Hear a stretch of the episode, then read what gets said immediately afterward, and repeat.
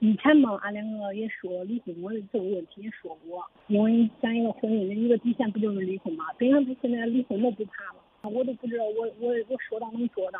啊，你想你想问什么问题？底线现在他是不害怕离婚了，你说那我这个底线的话，我是还有啥样底线可做的？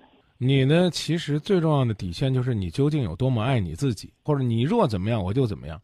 啊，你如果说的是呢，我就不再管你的生活了，这可以啊，算是一种底线。或者说呢，我呢，哎，就和你分居，这也算一种底线。或者说呢，我就和你离婚，他怕不怕是他的事儿。但是就那句呀，咱同归于尽吧，这是最没有底线的。当你离觉得自己离开他都不能生活的时候。这个男人只会在外边继续变本加厉，因为你根本离不开他，你离开他，你连活的勇气都没有。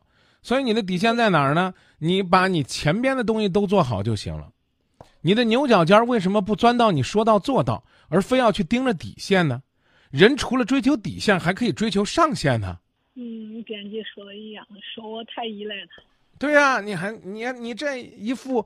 哎呀，我离了你这个世界，干脆我不要了，咱谁都别过了。我觉得这种过法只会让人觉得你太压抑了。对你这个人不值得爱了，你不可爱了，怨妇、泼妇 啊！这就像你说了，再是个病妇。说实话，说实话，要如果是平时的话，俺两个相处的话，等于说我要是没有不揪他那个点儿的话，不揪他的花心的话，两个相处的话是。等于说一直都挺好的，所以呢，我们就要理解，我们揪他的花心是怎么揪，我们改他的花心是怎么改，啊，外边的花呢，他觉得比家里好，你先把家里花弄好，啊，你怎么弄，你都永远没有外边的花好，那你起码也对得起自己，而不是在这儿没事干糟践自己。现在问题问问完了吗？嗯，问完了。你比如我现在就是他一一直都不在乎这个婚姻了。你说我这样做，你现在你说的四个字儿，四个字儿，做好自己。你这个人不值得在乎，他就不在乎了。我比如说啊他在乎钱，你，你就是个挣钱机器，他在乎你不在乎？二，他在乎这个家，这个家里边离了你他就赚不了，他在乎你不在乎？你先把你自己过好，这样离婚了你也无所失。所以，当他已经什么都不在乎的时候，你就先在乎自己就行了，因为你没有什么东西可约束他了。你刚才说那个问题非常直白，离婚也不怕，什么也不怕，你跟他耍赖他更不怕。那你干嘛要去耍赖呢？你还不如过好你自己。我现在我就是想呢，我就是想，我没必要这样折腾我自己。像俺家人都已经那那就从那就从现在放电话开始。不再为这个事儿烦恼了。每天照镜子，我都告诉自己，无论多苦，我都学会微笑。做到了吗？你想，哎，还有一点，又开始了。就这种状态，这这种这种状态，就是无尽的在诉说自己的烦恼，让全世界都知道那个男人有多么对不起你，没有任何的意义。要不然的话，你跟我说什么，都是你把伤口掰开，然后求我撒盐，这都有点受虐的。倾向了，天天在这种扭曲压抑当中求爱得不到，想幸福找不着方向，一定会压抑。你还要让自己继续压抑下去吗？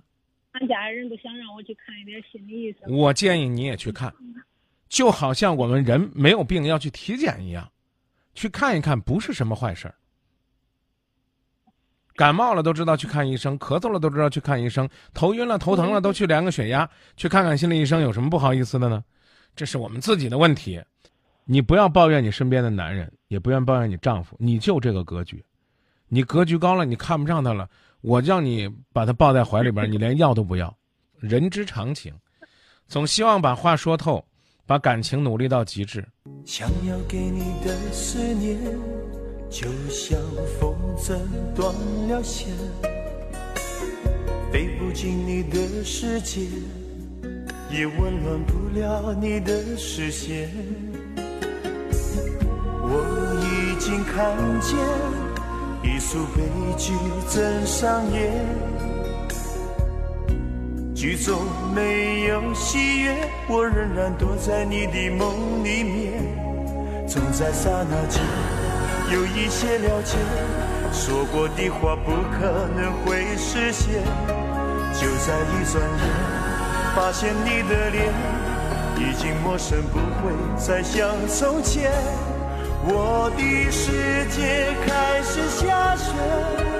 冷得让我无法多爱一天，冷得连隐藏的遗憾都那么的明显。我和你吻别在无人的街，让风痴笑我不能拒绝。我和